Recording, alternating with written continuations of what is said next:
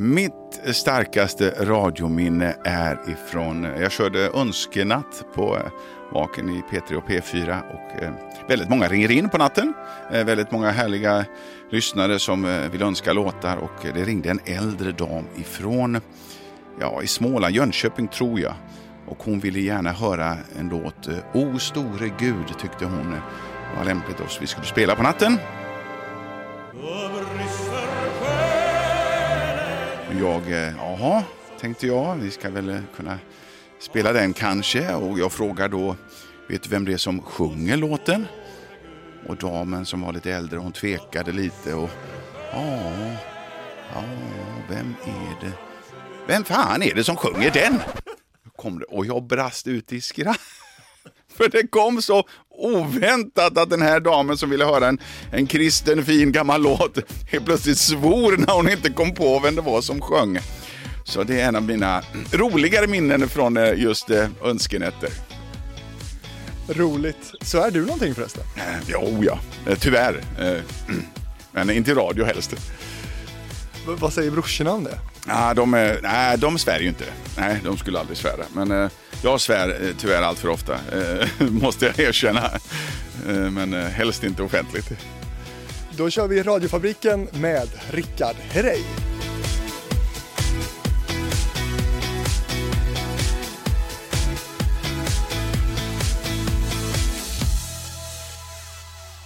Ja, Rickard, du är ju, har, har blivit en, en, en radioman på, på senare år kan man säga. Har du lyssnat något på Radiofabriken förresten?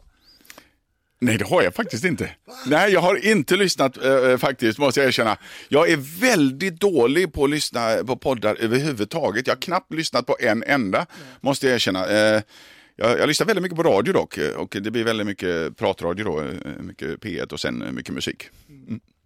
Vi sitter här nu på, på MTG Radio i någon slags eh, poddstudio du inte ens visste fanns. Nej, jag visste faktiskt inte att den här studion fanns. Det finns så mycket studios överallt tydligen. Ja, så kan det vara. Men du visste att den fanns här. Ja, kul att jag fick berätta något för dig. Ja, exakt, du har totalkoll på radiovärlden uppenbarligen. Vi sitter här och i en, en, en soffmiljö här nu, jag och Rickard. Du, eh, du är ju en man som, som lever ett, ett hektiskt liv. För de som inte riktigt är lika insatta i det som, som eh, jag tror mig vara. Kan inte du berätta, ta oss med på en vanlig eh, vardag i Rickard Herreys liv. Ja, kvart över fem ringer klockan på morgonen och jag försöker kliva upp.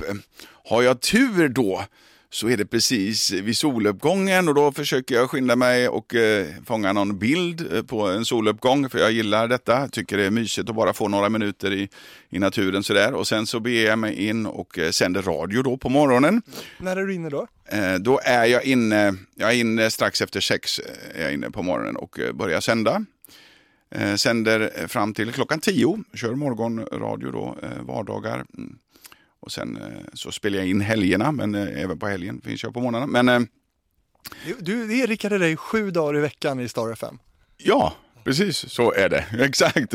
Varje morgon mellan 6 och 10 så, så finns jag där. Men det, det, är inte många som man hör varje dag i radio va? Det vet jag inte. Jag lyssnar inte på alla stationer så jag, det har jag inte koll på. Men nej, i mitt fall är det så. så att, och det, och det, och det trivs jag bra med. Det enda som är då på helgen ibland att det händer något speciellt om det är liksom melodifestival och sådär. Då måste man ju in och sända live även på helgen för att berätta. Det blir lite konstigt om man eh, ja, inte nämner det tycker jag då kanske om det händer någonting. Men eh, så det är där och sen efter det så vid någonstans då strax före tio försöker jag be mig, be mig vidare till mitt, mitt dagjobb. Och då är det Hard Rock Café i Stockholm som jag då driver som chef. Eh, och, eh, och är där på dagarna med allt vad det kan innebära. Allt från att eh, ja, vara hovmästare eller att byta glödlampa eller ringa och fixa något maskin i köket, vad det nu kan vara och betala ut löner och ja, ringa in folk för att någon är sjuk och sådär som det är med personal. Och, eh, trivs... Men är, du har en jätteintressant chefsroll där tycker jag, för om man följer dig i sociala medier så är det ju precis så. Man kan se dig liksom allt från liksom att skotta snö utanför till att attestera räkningar. Liksom. Ja, lite så är det faktiskt. Och, Är du vaktmästare också? Ja, ja, faktiskt lite nästan eh, kan man säga. Vi har ingen heltidsanställd vaktmästare på det sättet utan det blir lite så att vi hjälps åt med, med olika saker. Det, det är ju en, det är en restaurang och alla, alla hjälps åt och vi, vi jobbar tillsammans på olika sätt. Så att, eh, oftast blir det ju så i sån miljö att det som behövs göras måste göras och någon kan inte vara heltidsanställd bara för att skotta snö när det kommer lite snö då och då utan då får vi hjälpas åt att fixa det. Men, men det är min bild av dig, att du är ganska så här chosefri liksom. Det är klart att du kavlar upp ärmarna och, och gör det. Ja, det är klart att jag gör.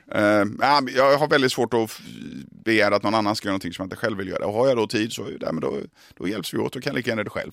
Så, att, eh, så det är helt okej. Men eh, så, att, så det gör jag på dagarna och trivs väldigt bra med det. Och just eh, sådana här enkla saker som att stå i disken en liten stund och sånt, det tycker jag är rätt skönt faktiskt. Alltså, det blir lite avslappnande, en terapi på något sätt. Att man, nu ska det här göras, nu ska det här diskberget bara ner och då går jag in och har vi ingen diskar inne just då, han kanske kommer om en timme, då går jag in kanske och så kör jag en halvtimme där och så, bara, mm, så får vi ner det lite grann. Uh, nej, men jag tycker det är skönt, det slappnar av mig lite grann i hjärnan. Men, eh, och så håller jag på med det på dagarna. Eh, För det är ju någonting konkret, du ser resultat tänker jag. Alltså radio, man vet inte riktigt, men diskberget, det är som att hugga ved. Alltså du ser exakt resultat. Exakt så är det, precis. Hugga ved, det här ska bli gjort, jag är klar. Det är någon slags mänsklig liksom, tillfredsställelse på något sätt. Att nu har jag gjort någonting ordentligt och nu var det bra, nu är det klart. Jag ser ett resultat. Jag känner mig tillfredsställd med detta. och, eh, och, eh, ja, men, och, ja, men, och det är ju att driva företag, det är ett småföretag kan man ju säga, en, en restaurang. Och det, det, det är mycket olika saker att göra. Så att, det trivs väldigt bra med det. Det är mycket musik där också. Vi har ju, det är ju musik på hela tiden och det ska göras lite spellistor ibland och sånt där, för, även för restaurangen. Och, och vi har en väldigt härlig personal som, är från väldigt många olika länder. Vi har ju ja, det, det varierar lite grann beroende på eftersom folk kommer och går lite grann i restaurangvärlden. Men jag skulle gissa att vi har från åtminstone 20-25 länder anställda och då har jag kanske 45-50 anställda. Så att väldigt många olika delar av världen har vi samlade. Vi har ett litet mini-FN. Alltså framförallt. Indonesien, Thailand, Mongoliet, Australien, Nya Zeeland, Sydafrika, eh, USA, England, Frankrike, Litauen. Alltså det, eh, ja, men eh, verkligen eh, överallt ifrån. Så att, och det är väldigt spännande. Det blir lite roligt. Och hur länge är du där då? Där är jag, det varierar lite grann. Eh, generellt sett så är jag väl där fram till halv sex, sex kanske, men det beror på. Någon dag i veckan försöker jag, eh, försöker jag eh, att hämta min, mitt barnbarn Eh, på förskolan och eh, komma hem så jag får spendera lite tid med, med honom på kvällen och så blir det och försöka följa med lite grann i vad som har hänt under dagen, nyheter och i, se vad som händer i den politiska världen och försöka hänga med i det och sådär. Så att, eh, ja, det är väl ungefär som mina dagar ser ut. Men du känns inte som en sån som då liksom går och lägger dig vid 21-22 tiden sådär för att få dina åtta timmar. Nej, nej, åtta timmar blir det nog aldrig. Men, eh, men jag är nog i sängen då efter tio. Nyheterna eh, på eh, TV4 är väl då så att säga det kanske det sista jag tittar på. Men, men jag försöker följa nyheterna på, på SVT och sen så ja, framåt efter, titta på sporten och titta på sådär. Så att någon gång framåt, ja, halv elva kanske, så försöker jag ändå sova. Jag har ju träffat dig i- många olika sammanhang. Vi har varit kollegor då och sänt några Vaken på Sveriges Radio ihop. Jag har intervjuat dig som en tredjedel av eh, Eurovision-vinnarbandet Herreys. Eh, och jag har intervjuat dig i P4 Stockholm också som moderat politiker. V- vem är det jag träffar eh, idag? Ja, jag, jag är ju densamma oavsett egentligen. Det är bara att jag är ju en väldigt splittrad människa på olika sätt. Eh, jag brukar säga att jag har väldigt, jag har inte så djupa rötter, men jag har väldigt många rötter som går ut åt alla möjliga håll. Så att klipper man av några här och där så står jag kvar för att jag har så många andra ben att stå på. Eh, och, och jag vet inte om det är någon slags eh, bokstavskombination eller om det bara är att jag har en sån personlighet. Att jag gillar att göra många olika saker och är väldigt intresserad av olika saker. Och, eh, och trivs med att jobba mycket. Jag trivs med att jobba. Jag tycker det är jättekul. Och jag får ju turen att, ja, att få, få göra väldigt mycket roliga saker. Och att hålla på med musiken är ju fantastiskt. Och det gör jag ju även fortfarande ibland. Någon gång i månaden eller ett par gånger i månaden så är jag ändå ute och spelar eller sjunger. Eller, och, och gör lite sånt. Och sen så, eh, så får jag göra radio och det är ju musik det också. Och det tycker jag är fantastiskt trevligt. Framförallt när man får mm, prata med prata med lite lyssnare och sånt där och ha lite, ja, lite interaktion. Det tycker jag alltid är härligt. Och, eh, och sen driva då restaurang där jag får också träffa människor hela tiden oavsett om de är anställda eller gäster och kunna prata med dem och sådär. eh, Men kallar du dig entreprenör eller vad är du? Ja, jag vet inte vad jag kallar mig. Ibland kallar jag mig entreprenör, ibland kallar jag mig artist, ibland kallar jag mig radiopratare, ibland kallar jag mig... Med, så att eh, jag, jag trivs bara med att göra mycket olika saker och har som sagt varit turen att få göra väldigt mycket olika saker. Det kan bli lite splittrat ibland. Framförallt när det kör ihop sig och det liksom är akut, man måste ner för att det är någon sjuk på restaurangen och så har man någonting som man måste göra på radion samtidigt. Så länge allting flyter och liksom enligt schema går, då går det bra. När det, när det blir allt, ja, när det händer någonting eh, som gör att jag måste vara på flera platser samtidigt, då kan det bli lite rörigt. Många känner ju till din musikaliska resa. Eh, för många kanske du till och med är någon slags kultfigur eh, från ditt artistliv. Men inte lika många kanske är, känner dig som radio-Rickard än. Alltså, hur hamnade du från början framför just radiomikrofonen? Ja, lite en tillfällighet faktiskt. Eh jag jobbade, på, eh, jobbade med eh, att vara lite konferencier och hålla i lite kundträffar för Viking Line som anlitade mig som eh, konferencier och eh, lite sådär i, för att de hade lite sådana under en period. Och, eh, och eh, då frågade de mig om jag kunde hoppa in som lite konferencier och hålla i, i någon karaoke-tävlingar och grejer för vinyl eh, i Stockholm eh, då, vinyl 107. Och eh, då då gjorde jag det. Då hoppade jag in på deras kryssningar under, och körde en gång och körde två gånger. Jag tror att under den andra kryssningen som jag hoppade in för dem eh, på, på båten där, då, eh, då frågade Vinyl mig om inte jag kunde tänka mig att hoppa in och vara radiopratare också. För att de tyckte väl att det funkade ganska bra och vi trivdes ganska bra tillsammans och sådär. Så, att, eh, så på den vägen är det att jag gjorde då helger för Vinyl under ett par år och körde lite någon slags helgkvällar hos dem. Och eh, ja, tyckte det var jättekul och jätteroligt på alla möjliga sätt. Och sen så öppnade sig en möjlighet efter ett par år för mig att kliva in på Sveriges Radio och köra önskenatt på helgerna också. Och, eh, och det var ju en otrolig för mig eh, möjlighet att få göra riktig radio lite grann. Göra live-radio, stå i studio liksom, och helt och hållet liksom ha kontrollen över vem jag pratar med. och och vilken musik som spelas och ja, skapa ett program på lite mer ja, gammelradiovis kan man säga.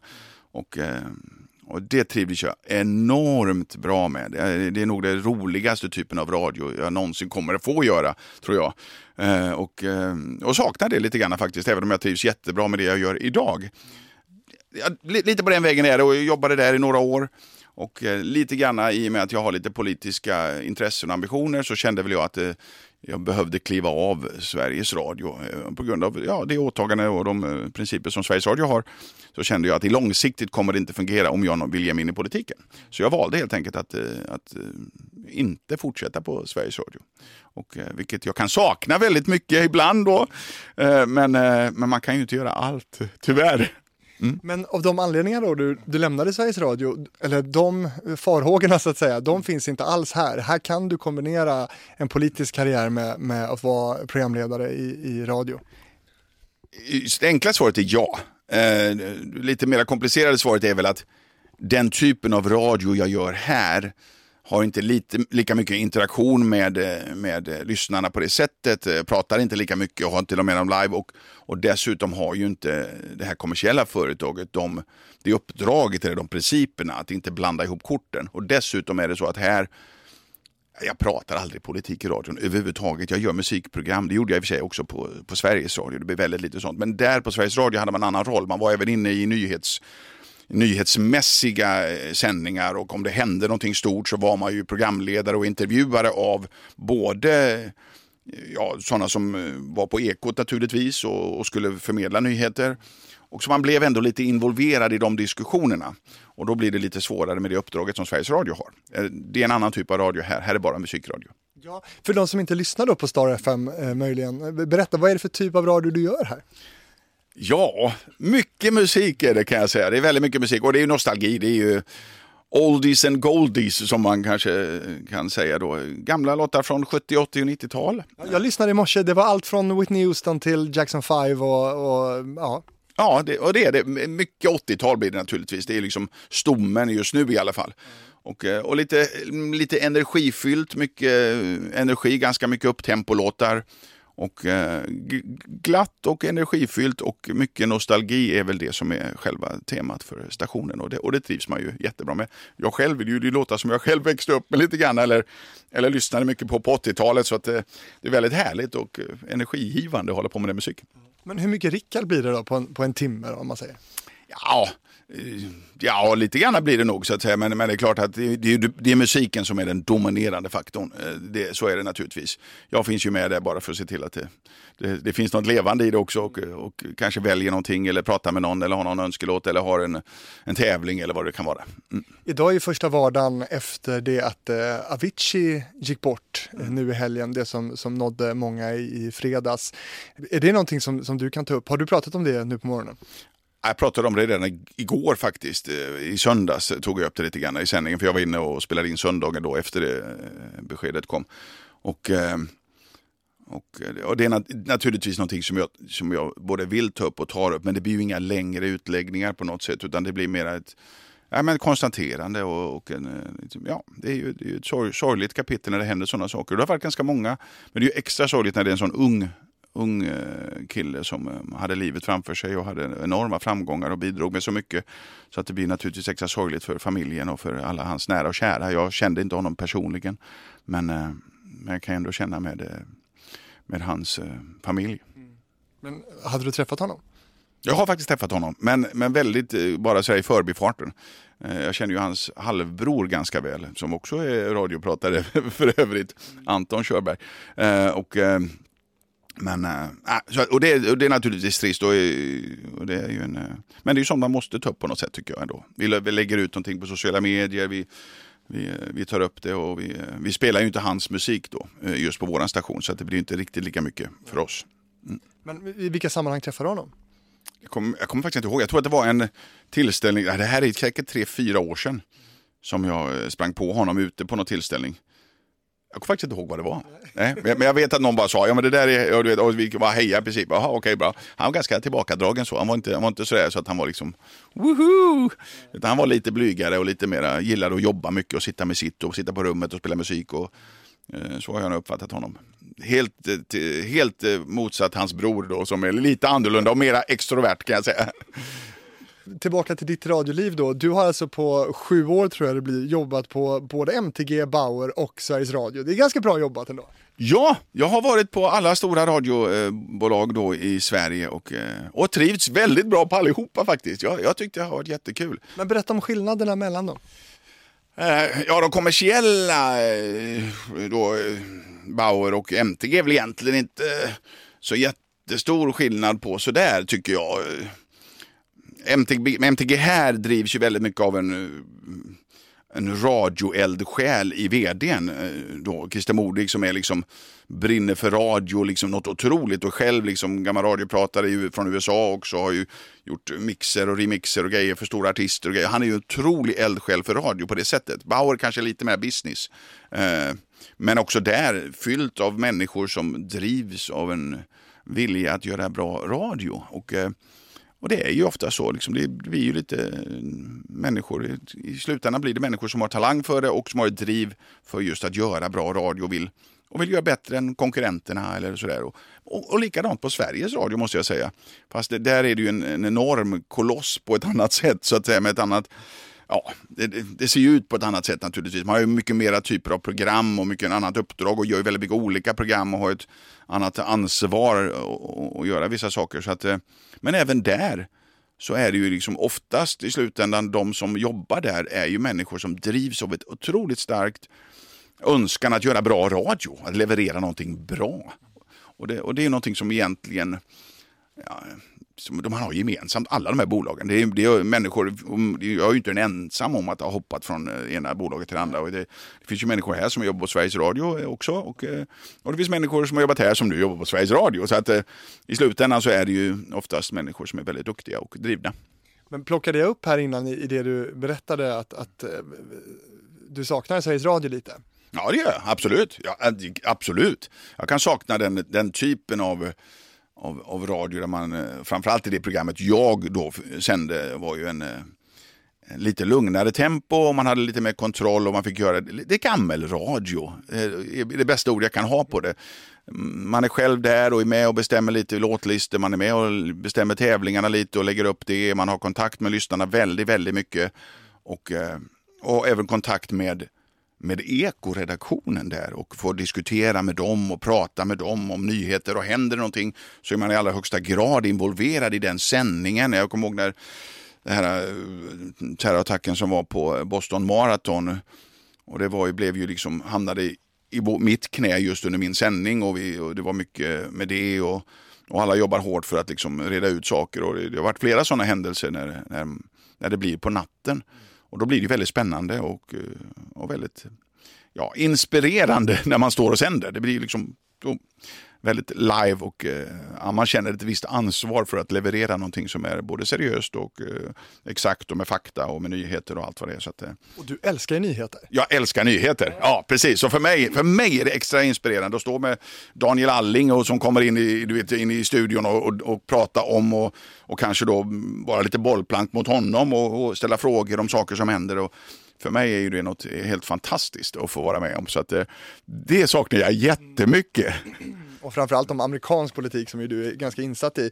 Men du, eh, om du kommer in i riksdagen här nu då, hur ska det då gå med, med alla jobb du har? Eh, ja, men då blir det ju fokus på riksdagen. Eh, skulle jag komma in i riksdagen och det finns väl vissa förhoppningar eller vissa möjligheter i alla fall. Jag står ju ändå på en plats som, som skulle kunna innebära att jag faktiskt kommer in. Då kommer jag få lägga andra saker åt sidan helt enkelt. För att jag har ju inte den kan man säga, fördelen då av att ha varit med i politiken väldigt länge. Jag kan ju se det som en fördel att ha inte varit det också, men, men fördelen med att ha varit med väldigt länge är ju att man, man känner till väldigt många, man känner till hur det funkar allting och man behöver liksom inte lära sig det. Utan, men jag har ju lite mer att lära mig och lära, lära känna och både vad det gäller eh, procedurer och eh, och, eh, och sånt där. Så att, eh, för mig känns det som att jag måste dyka in eh, med hull och hår och med allting jag har för att, för att den första tiden försöka liksom verkligen ta till mig allting och, och lära mig saker så att jag inte behöver stå där helt plötsligt. Men du skulle ju ha varit här nu och den där dörren, hur ska jag kunna veta det? Men så har det alltid varit. Ja, man gör så. Jaha, okej. Okay. typ. Nej, men så att, eh, Missar voteringar och så. Ja, men sådär, ja, nej, det blir nog inte. nej, jag, ska, jag får ha någon sån där en vakthund eller någonting som får gå och dra mig så jag kommer i tid och, och gör allting rätt. Nej, men, nej, men jag är väldigt intresserad och, och väldigt eh, eh motiverad på det sättet att eh, skulle jag få det förtroendet så kommer jag försöka ägna så mycket tid som möjligt till att, till att göra ett så bra jobb som möjligt. För att det, det är ju det någon betalar mig för. Så, att, eh, så förhoppningsvis eh, ja, blir det så. Och blir det inte så, så blir det inte så. Då har jag mycket att göra ändå. Att, Men om det går som du har tänkt då, då, då blir det riksdagen för dig nästa år alltså? Ja, till hösten? Ja, kanske då. Om, om väljarna vill det så blir det så. Ja. Mm. För det är snart dags ju och för de som inte vet då så är det Moderaterna som, som Rickard eh, kommer att eh, gå ut och kämpa för att få representera då i, i riksdagen. Skulle du säga att du är en arbetsnarkoman? Ja, det skulle jag nog säga att jag är. Ja, jag trivs väldigt bra med att jobba mycket. Det är något Luther sitter på både höger och vänster axel. Jag har ingen aning, men jag, jag, får faktiskt dåligt samvete om jag... Jag kan åka hem en dag och jag kan nästan bli arg på mig själv för att jag får dåligt samvete för att jag bara har jobbat typ åtta timmar. För att då, då, känner jag att jag inte riktigt har gjort en hel dag på något sätt. Och, och det är ju löjligt egentligen faktiskt. Var kommer det ifrån? Ja, jag vet inte. Jag, det är bara någon grej. Jag, jag, och det har blivit mer och mer så med åren på något sätt. Att jag, jag känner nästan att jag inte har gjort en, en hel arbetsdag om jag åker hem efter åtta timmar. Det, känns bara så. Jag vet inte. Men, och det är, det är lite löjligt faktiskt. Jag erkänner det. Det är konstigt. Man måste ta sig tid att vara ledig ibland. Och det gör jag också. Men inte alls lika mycket som kanske andra gör nu gillar ju du att jobba, men har du någon gång varit där och har känt eh, de här liksom stresssymptomen och, och det är ju många som inte klarar av att jobba så mycket. Ja, min fru tycker att jag är lite sjuk, eller annorlunda på det sättet. Hon, äh, hon måste förklara för mig att Rickard, alla är inte riktigt som du, du måste ha förståelse för det, det går inte att... Men Äh...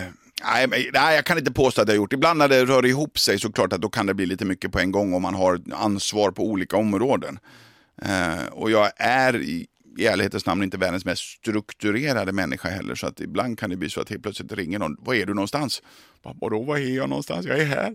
Ja, men du måste vara här nu. Ja, men jag måste vara här också. Så att, eh, sånt händer ibland och, och det är naturligtvis, eh, då kan det bli lite stressigt. Och, och, men, men, men jag gillar när det är stress. Nästan ju mer stress desto bättre. Jag, jag får energi av det, jag fokuserar bättre. Panik är en eh, bra känsla i min värld, nästan. För att då fokuserar jag som allra mest nästan. Att då, har jag en, då prioriterar jag och liksom, mm, nu måste det bli gjort, det ska bli gjort, då gör vi det. Ja, att, eh, Intressant ändå. Mm, ja, men lite så. Är men sen kan det bli överpanik ibland. det, det behöver vi inte prata om.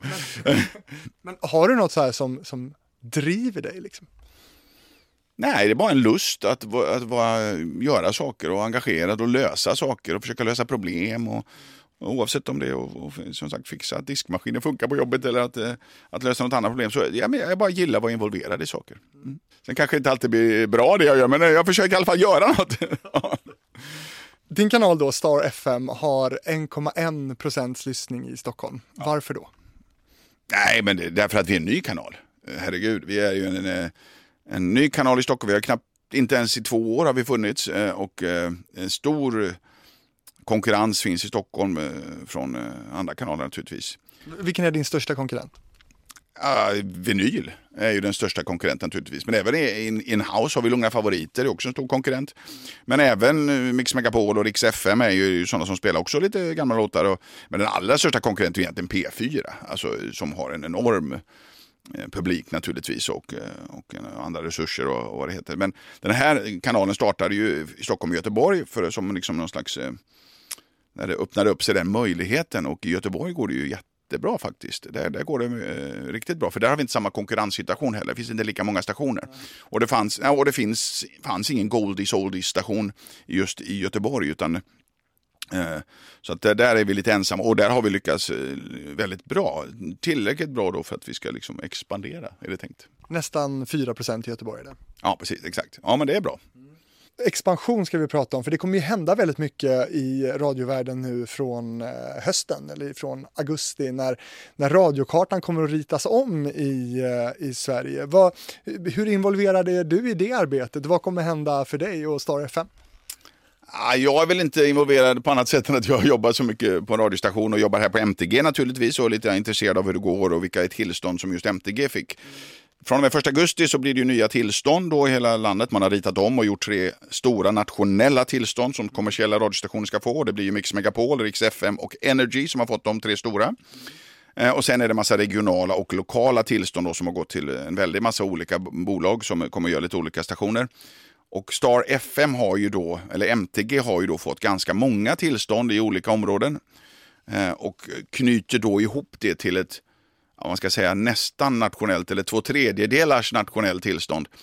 Eh, och gör Star FM till den fjärde då största i täckning i alla fall, stationen i Sverige var på den kommersiella sidan. Och så kommer det att bli, det, ja. så är det. Så kommer det att bli. Eh, och det är ju otroligt spännande naturligtvis. Från det att vi knappt har funnits i mer än ja, knappt två år, stationen, till att vi helt plötsligt blir den eh, fjärde största kommersiella stationen i, i Sverige.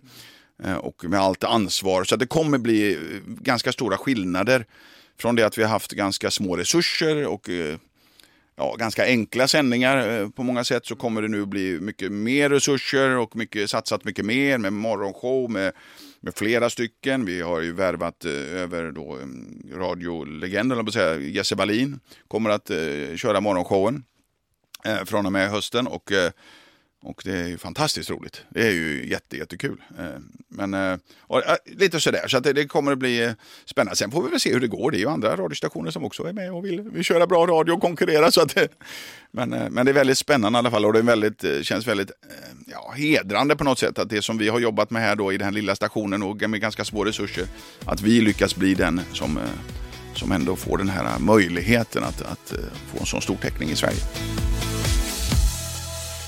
tänkte vi skulle prata lite radiopolitik liksom, då. Är du intresserad av, av radiopolitik? Jag är intresserad av politik överhuvudtaget, rent allmänt. Oavsett om det är på radio eller någon annanstans, men, eh, eller angående radio, ja det också. Mm.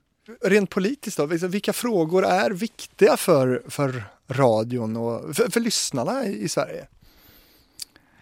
Ja, för radion som affärs, eh, de som sitter och styr radion så är ju frågor som digitalradion viktig.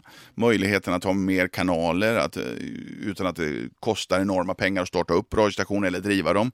Eh, det är naturligtvis en, en otroligt viktig fråga, en fråga som jag tror att alla egentligen, både Sveriges Radio, Bauer och MTG står bakom och vill ha egentligen ett digitalradio möjligheter att ha Eh, och, eh, Vem ska ta kostnaden för den övergången då? För den är ju inte gratis. Nej, det, det, är naturligtvis inte, men det var det ju inte för tv heller kan man ju säga, konstatera. Utan eh, jag tror att eh, den blir ju mycket, mycket mindre och den har ju gjorts både i, i, våra grannländer, Danmark och Norge och det finns ju andra länder som redan har, har gjort det. Så det går ju att titta på och få erfarenheter av eh, hur man kan göra det på ett bra sätt och lära sig av både misstag och eh, och saker de har gjort bra. Så att, eh, men det är en fråga som kommer att, det kommer, jag är helt övertygad om att det kommer bli digital jury så småningom. Ehm, du vill verka för det? Jag tycker att vi ska ha det, absolut. Jag tycker av demokratiska skäl också. Jag tycker att marknadsskäl, att det ska vara lättare att driva radio, lättare för någon att nu är ju trösklarna enormt höga faktiskt för att driva radio. För jag ska, eller, om jag vill starta en egen radiostation så skulle jag då ha budat på på, på ett tillstånd nu då för att få det i sommar, 1 augusti, så skulle jag då betala i förskott då kanske, du vet, x antal miljoner i, i åtta år framåt för att få bara möjligheten att ens börja sända radio. Sen ska jag ju ha själva kostnaden med drivandet. Så att det är klart att trösklarna har varit väldigt stora och jag tycker att ur demokratisk synvinkel och ur ur folks, eh, så tycker jag det ska vara lättare att starta en radiostation och driva den. Utan att det ska vara sådana enorma kostnader och risker då med det. Man ska kunna tjäna mer pengar på radio, tycker du? Ja, ja, det tycker jag väl också i och för sig. Om man nu lyckas eh, göra det bra så är det klart att man får tjäna pengar. Eh, men jag tycker framförallt att man inte ska behöva, behöva ha så stora risktagningar. För då är det egentligen bara de jättestora bolagen som har råd att gå in och sända radio och det tycker jag är lite tråkigt. För Rix FM då som ska bli en, en fullt nationell station då från augusti, vet du eh, på ett, på ett ungefär hur många miljoner det handlar om som de får betala då för att få sända nationellt fram till 2026? Ja, det har jag ju hört några gånger. Jag vet faktiskt inte exakt. Jag tror att det är, ja, det är par, 200-300 kanske. Vad är det? Ja. 201 miljoner just för Rix FMs del. Ja, ja, men det är exakt. Och det var ändå billigt. Ja. Det, det, det, det var... Ja. ja, de fick det billigaste av, av de tre nationella nätverken. Ja. Och det handlar ju om då ett, ett, ett hemligt anbudsförfarande. Vad gillar du det förfarandet? Hur, hur man får driva radio? Det där kan man ju ha många olika diskussioner om hur man lägger upp det. Jag, jag var väl mer mina, mina tankegångar går mer kring att man la upp tre nationella tillstånd och så, och så hade man egentligen inga krav på dem annat än att att eh, ja, ni får här, ni ska betala bara och så skickar ni in anbud på vad ni vill lägga och så kommer vi ta den som är högst. Och, och det är inte helt ovanligt eh, sätt att göra det på och det ställer ju väldigt höga krav på på de som ska lägga upp pengarna naturligtvis. För att det blir ju en risktagning, chansning mot marknaden. Man vet inte riktigt var anbudet ligger någonstans. Men det blir ju ingen aktion på det sättet så att man liksom trissar upp priset. Utan det blir bara att du får lägga ett bud, punkt.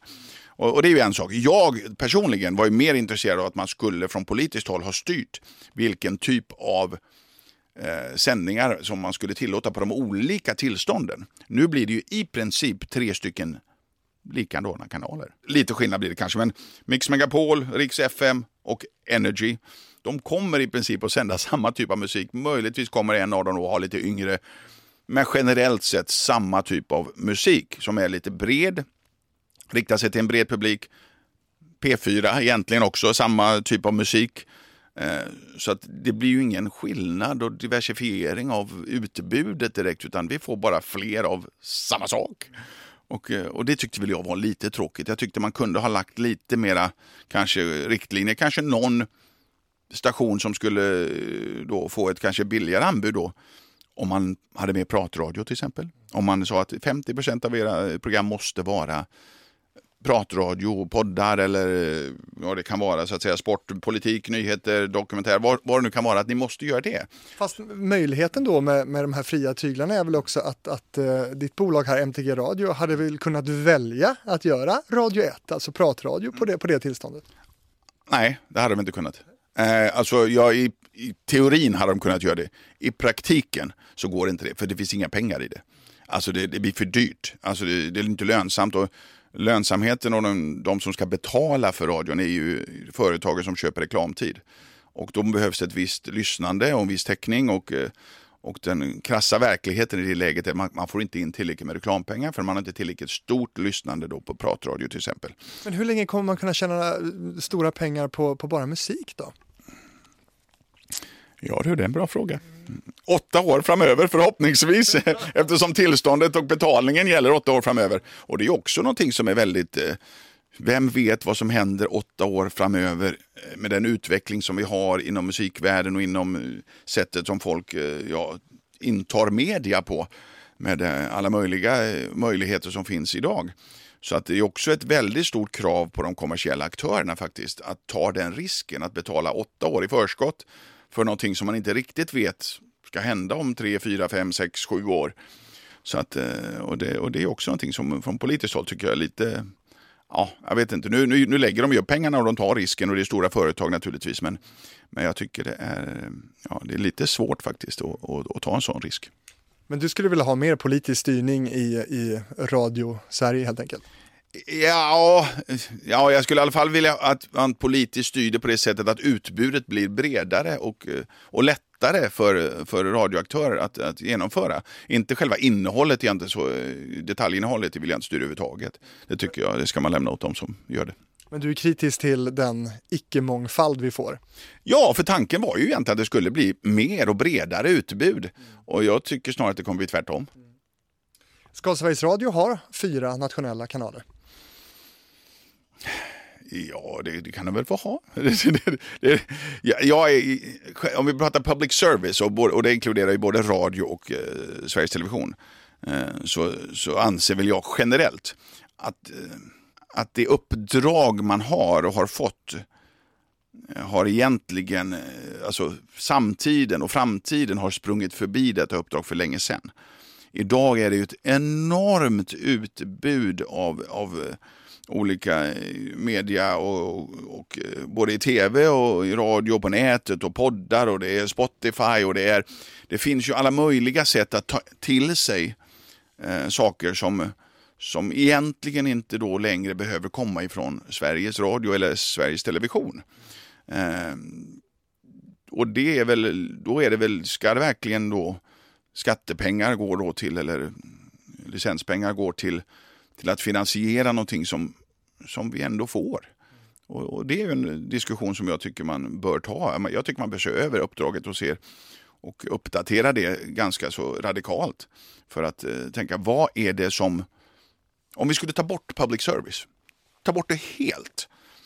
Vad händer då? Vad är det vi kommer att sakna? Vad är det vi inte kommer att få? som då marknaden kanske inte kommer att ge oss. Eller mm, då, och det är det som jag tycker man måste titta på. För det är det som då Sveriges Radio och Sveriges Television eventuellt ska göra. Det som vi inte kan få från en kommersiell marknad, det som vi kanske vill ha. Men vad gör Sveriges Radio idag då som, som redan finns i den kommersiella världen? ja, jag kan säga vad de gör som inte finns eh, i den kommersiella världen till att börja med. De gör ju lokalradio. Alltså lokalradio och lokal-tv på ett sätt som inte alls den kommersiella världen gör, eller jag tror inte ens de är intresserade av det, för jag tror inte det finns så mycket pengar i det. Men det här blir en lång lista, för det är mycket som Sveriges Radio gör som inte den kommersiella gör, men tvärtom. Ja, ja alltså den kommersiella, den kommersiella världen ger ju massa musik. Alltså, och det, och menar, det är ju bara att titta runt omkring sig och tittar vi på eh, jag tittar på tv, folk tittar ju på video och alla möjliga kanaler som inte har med Sveriges Radio. Det, alltså det här med tablå-tv finns ju knappt längre hos, hos många människor. Och radio är likadant. Många skapar sina egna spellistor på Spotify eller lyssnar på annat sätt på och tar till sig musik. Men ska Sveriges Radio inte spela musik då? Uh, ja, i vissa kanaler kanske jag tycker inte behöver de inte det för att de, de, gör, de tillför inte någonting annat än vad den kommersiella världen redan tillför också. Så att eh, det finns ju ingen anledning att lägga lägga massa pengar på och eh, skattepengar på då kanske i framtiden på, på saker som marknaden redan tillför. på samma sätt som jag inte tycker att en stadsteater ska sätta upp en, en musikal som eh, den privata teatern redan sätter upp. Bara för att man vill ha publik. Ja, men du behöver inte det, för du använder inte skattepengar till det. Det finns redan och dessutom konkurrerar man ju då med, med marknaden med skattemedel. Så det blir väldigt många faktorer i det. Men det är saker naturligtvis som jag personligen, jag älskar Sveriges Radio och jag lyssnar ju på P1 hela tiden, pratradio och allt vad det heter. Så att, så att, eh, Men det är den som ska vara kvar eller? Ja, jag, jag personligen tycker ju det. Men jag har kanske inte helhetsbilden och inte den som kanske kan se allt här utan jag personligen gillar ju det. Jag gillar ju den typen av radio. Jag tycker det ska finnas. Sen om Sveriges Radio levererar den eller om den levereras av någon annan som på något sätt kan få det liksom att vara både kommersiellt gångbart och trovärdigt. Och, ja, det är klart att då kan någon annan göra det. Men men jag blir ändå lite nyfiken här. Vad är det konkret du menar att Sveriges Radio gör som eh, kommersiella aktörer i Sverige redan har och uppfyller? Så att säga. V vad är det som inte Sveriges Radio ska göra? Ja men du kan ju ta vad som helst, ta en, en morgonshow då så att säga. Vi, vi har ju, sitter ju här i Radiohuset jag är då, det är ju Riks FM som, som kör en morgonshow med aktualiteter, med gäster med, och pratar om allt möjligt, stojar och stimmar och grejer. Så det ska inte Sveriges Radio göra? Nej, jag tycker inte det behövs ju inte. Det finns ju redan. Och framförallt inte om de, de spelar de i princip samma typ av musik, har samma typ av gäster och samma typ av, av upplägg i program. Ja, då finns det ju ingen anledning för Sveriges Radio att lägga massa pengar på det. Varför ska de göra det? Det finns ju redan. Någon men, annan. men Sveriges Radio gör väl ingen morgonshow som liknar Rix FM? Eller, eller vilken, vilken skulle det vara menar du? Ja, ja, det finns ju många, ja, det, men då blir det ju lokalradio mera så att säga som man gör. Mm. Och det liknar ju då så att säga lite grann. Och, och, och pratar vi P3 som går in och då kanske bara spelar musik som någon annan redan också spelar eller som finns kommersiella aktörer. Vi kan ju räkna in Spotify som kommersiell aktör också. Eh, och, eh, och konkurrerar då med mot de kommersiella. Det, det finns ingen som helst anledning att gå in och köra saker som redan finns eller som någon annan kommer att leverera om de inte finns. Eh, det, tror inte Sveriges Radio är medvetna om det här? Jag menar, morgonpasset har ju inte gäster som Riksmorgon så har, de spelar inte exakt samma musik och, och sådana här saker. Det, det, det, finns väl ett politiskt spel här, de, de är ju inte så att de gör exakt samma väl? Ja, jo, de gör nog ganska lika. Men, eh, men det är också så att det finns ett spel om att behålla lyssnarna och jag vet ju att den politiska tanken eller den tanken om att behålla lyssnarna på Sveriges Radio är ju att man vill behålla lyssnarna för att man måste ha lyssnarna där för att kunna ge dem de andra sakerna då som inte den kommersiella världen ger. Så därför måste vi vara väldigt liknande den kommersiella eh, då, radion i, i mångt och mycket. Och sen ibland leverera saker som inte den kommersiella eh, världen har, eller radion ger. Och då blir det ju lite märkligt, för då är det ju så, att då skulle man kunna dela upp det och säga att okej, okay, tio timmar om dagen så konkurrerar de rakt av med, med den kommersiella eh, radion. Bara för att man vill ha lyssnarna där, för att de tillfällena man inte kör program som konkurrerar med den kommersiella radion. Och det blir ett lite märkligt upplägg och det blir en lite splittrad naturligtvis eh, splittrat sätt att göra, driva verksamhet på. För att man, ledningen på Sveriges Radio är mycket väl medvetna om att de gör saker som är väldigt liknande den kommersiella delen. Ibland, inte alltid. Men de gör det fullt för att medvetet hålla kvar publiken för att då ge dem andra saker på andra tillfällen. Men hur blir det med den här mångfalden? Du pratade om mångfald förut. Om, om nu Sveriges Radio då inte ska göra liknande saker som de kommersiella, då, då förlorar vi mångfald. Ja, men det finns ju andra aktörer som kan göra. Alltså, Sveriges Radio är ju fantastiskt bra. De gör ju jättebra program och jag, jag har liksom ingenting emot innehållet eller medarbetarna eller det de gör i, i, i, liksom i grunden. Jag bara tycker att de kanske inte måste göra det med skattepengar. Utan finns det någon, kan det finansieras med kommersiella pengar så är det väl bättre att låta dem göra det då. Så P3 ut? Ja, ut och ut. Jag, jag, jag, tänker inte peka på något exakt, men, men allmänt så tycker jag att eh, Sveriges Radio och Sveriges Television kan bantas något otroligt. Jag tror att uppdraget ska ses över. Vad är det vi ska lägga eh, pengarna på? Vad är det vi behöver? Vad är det vi vill ha? Och det kan man besluta och diskutera i en, en större grupp än bara jag.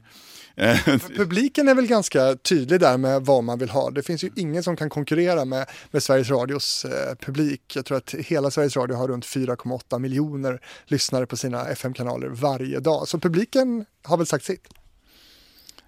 Ja, men nu kan jag titta på budgeten också för Sveriges Radio, på vilket sätt det finansieras. Så, så det är klart att ger vi den budgeten till en kommersiell kanal så är det klart att kommersiella kanaler kan driva Sveriges Radio och hålla, den, och hålla de lyssnarsiffrorna också. Naturligtvis så behöver vi inte ha reklam och sådana saker som kanske vissa stör sig på och vissa inte vill ha naturligtvis. Så att, men visst är det så att det finns ju massor med bra radiomänniskor på Sveriges Radio som gör jätte, jättebra radioprogram. Så att eh, det är ju inte, det är liksom ingen, jag argumenterar i alla fall inte mot det utan jag tycker att det är det allmänna att ska det verkligen göras med, med enorma skatteresurser så att som ska läggas på det om vi kan få samma sak utan att lägga det. Men om du då blir nu riksdagspolitiker till exempel, eh, då kommer ju du eh, ändå inte kunna påverka det eftersom att de här budgetarna är ju sagt då, om det nu skulle bli en, en skattefinansierad verksamhet, de får inte du röra. Jo, men uppdraget får man ju röra. Så att säga. Liksom, man kan ju gå in i, i, en politisk diskussion om hur uppdraget ska se ut. så att säga. Är det bra att politiker ger sig in i, i och peta i, i public service? Ja, absolut. Jag tycker, alltså, det är bra att politiker som är demokratiskt valda då av, av, av folket ger sig in och säger vad de vill lägga skattemedel på. Det handlar ju om skolan, eller det handlar om vården, eller det handlar om försvaret, eller då om vi lägger skattepengar på public service. Och då är det klart att anser man som politiker och får en majoritet för att man inte vill lägga pengar på Eh, då public service i den utsträckning man gör idag för att man, in, man kan förklara varför eller man har argument för att eh, och får ett eh, majoritetsstöd för detta bland folket och i riksdagen så är det klart att man måste kunna ändra vad man lägger skattepengarna på. Det är, det är ju självklart. Precis, det är väl också farhågan som, som public service-bolagen har sett, att de vill ju gärna inte att politiker ska gå in och, och styra i det här. Men är du för det som också har föreslagits, att man ska grundlagsskydda public service i Sverige? Ja, nu är jag inte insatt exakt vad det skulle innebära, eh, men, eh, men jag är inte inne, jag tycker inte att man ska kunna låsa in något, någon enskild eh, sak så att säga på någon slags eh, plats för evigt, på ett evigt uppdrag utan att politikern på någonsin ska kunna förändra detta när det gäller att, eh, att finansiera med skattemedel. Saker förändras i världen och saker liksom olika behov, olika saker och, och är det så att vi beslutar så är det klart att det måste finnas en långsiktighet och det kan ju gälla skolan eller försvaret eller public service för den delen. Att det finns en någorlunda långsiktighet där man kanske lägger ja, femårsplaner är väl eh, kanske är dumt att säga, men, eh, men, men åtta eller tio år då perspektiv att så här ska vi ha det, det här är liksom inriktningen. Och, eh, och så förnyar man det liksom med jämna mellanrum och, och, och uppdaterar eller förändrar på något sätt. Och, och det tycker vi är helt rimligt. Jag menar, uppdraget som man har idag är ju, är ju egentligen i grunden lagt i en helt annan värld vår värld idag ser ju inte ut alls som den gjorde när Sveriges Radio och Sveriges Television fick sina uppdrag som de sitter med idag.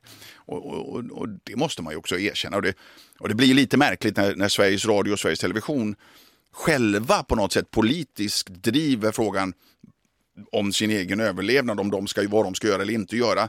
Det tycker jag egentligen de ska strunta i blankt i. Deras uppdrag är att genomföra det som de får uppdrag att göra. Inte att på något sätt argumentera för eller emot sin egen vara eller icke vara.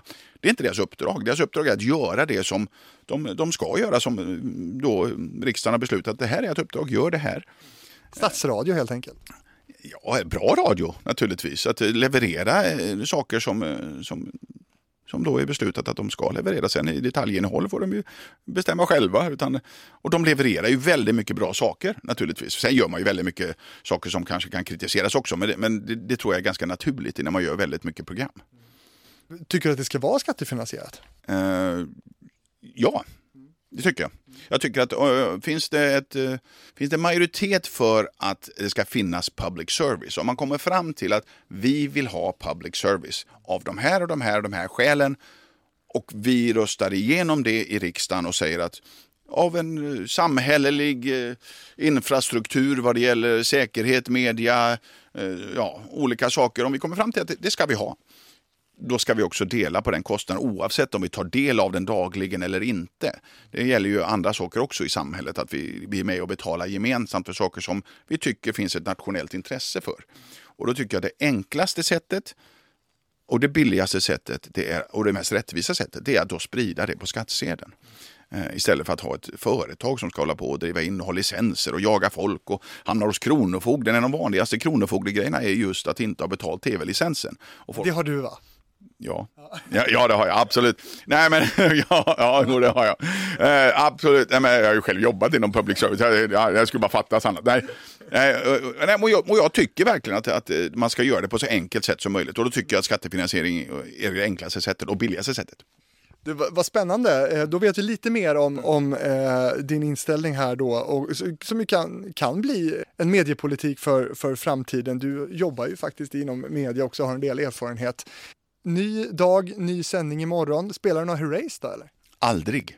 Aldrig. Nej, aldrig faktiskt. Det gjorde jag inte på Sveriges Radio heller. Jag, jag, jag försöker undvika det så mycket, så mycket, så mycket det bara går. Är det mediepolitik? Ja, det, ja, det är min politik i alla fall. Jag, jag, jag, tycker det är lite jobbigt och det känns lite avigt sådär att spela sin egen låt av något slag. Nej, det, det, tycker jag. Nej, jag försöker. Då har jag satt principen att nej, jag spelar inte låtar som jag har medverkat på om det nu skulle vara så att de tycker att ja, men en Herreys ska det vara med per morgon, eh, vilken låt skulle det vara då? Oh. Ja. Inte Diggiloo då? Nej, inte Diggiloo. Nej, inte Diggiloo. Okej. Okay. Uh, oh, ja, då är det jätte... Nej, inte vet jag. Det finns ju, det finns ju väldigt många, det beror på vilket humör jag är på. Men uh, det finns ju... Nej, det, nu satte de mig på pottan, det vet jag inte. Varje droppe regn kanske, jag har ingen aning.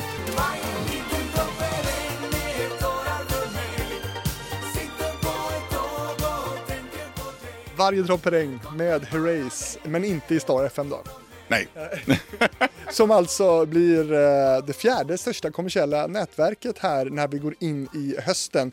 Din publik måste jag också bara fråga, den måste ju vara, eh, tycka att det är jättekul med, med dig i radion. Vad har du för relation skulle du säga lite kort om, om till din radiopublik? Ja, det här var en lite ny upptäckt. Om jag bara tar det kort, när jag började sända radio så plötsligt kom folk fram till mig på stan och, och ja, men hej hej och inte, inte fråga om mina guldskor eller mina bröder helt plötsligt. Utan bara tyckte det var roligt att höra mig i radion. Och när jag hamnade på Sveriges Radio naturligtvis, då blev det ju en större publik och mycket, mycket folk som jobbar på natten och sånt. Så man stannar på en bensinmack och lite, åh jag hör dig på radion på natten och tack. Och, det. och för mig var ju det en helt, för att det har ju ingenting att göra med, ja, i alla fall inte i direkt eh, anslutning, att göra med vad jag gjorde som, som musik och med mina bröder. Utan det har ju bara att göra med att jag jobbar i radio. Och för mig var det lite annorlunda att helt plötsligt bli då få komplimanger eller få prata om vad jag gör i radion. Och, och jätteroligt verkligen. Jag uppskattar det otroligt mycket människor som, eh, som vill säga någonting eller vill, vill ja, på något sätt eh, prata om vad jag gör i radio. Det tycker jag, det tycker jag är väldigt kul en ny gryning kan man säga sådär. Och eh, snart kanske man vill prata mer politik med dig om det är så att du kommer in i riksdagen. Eh, Rickard Herrey, tack så jättemycket för att du var med i radiofabriken. Tack ska du ha.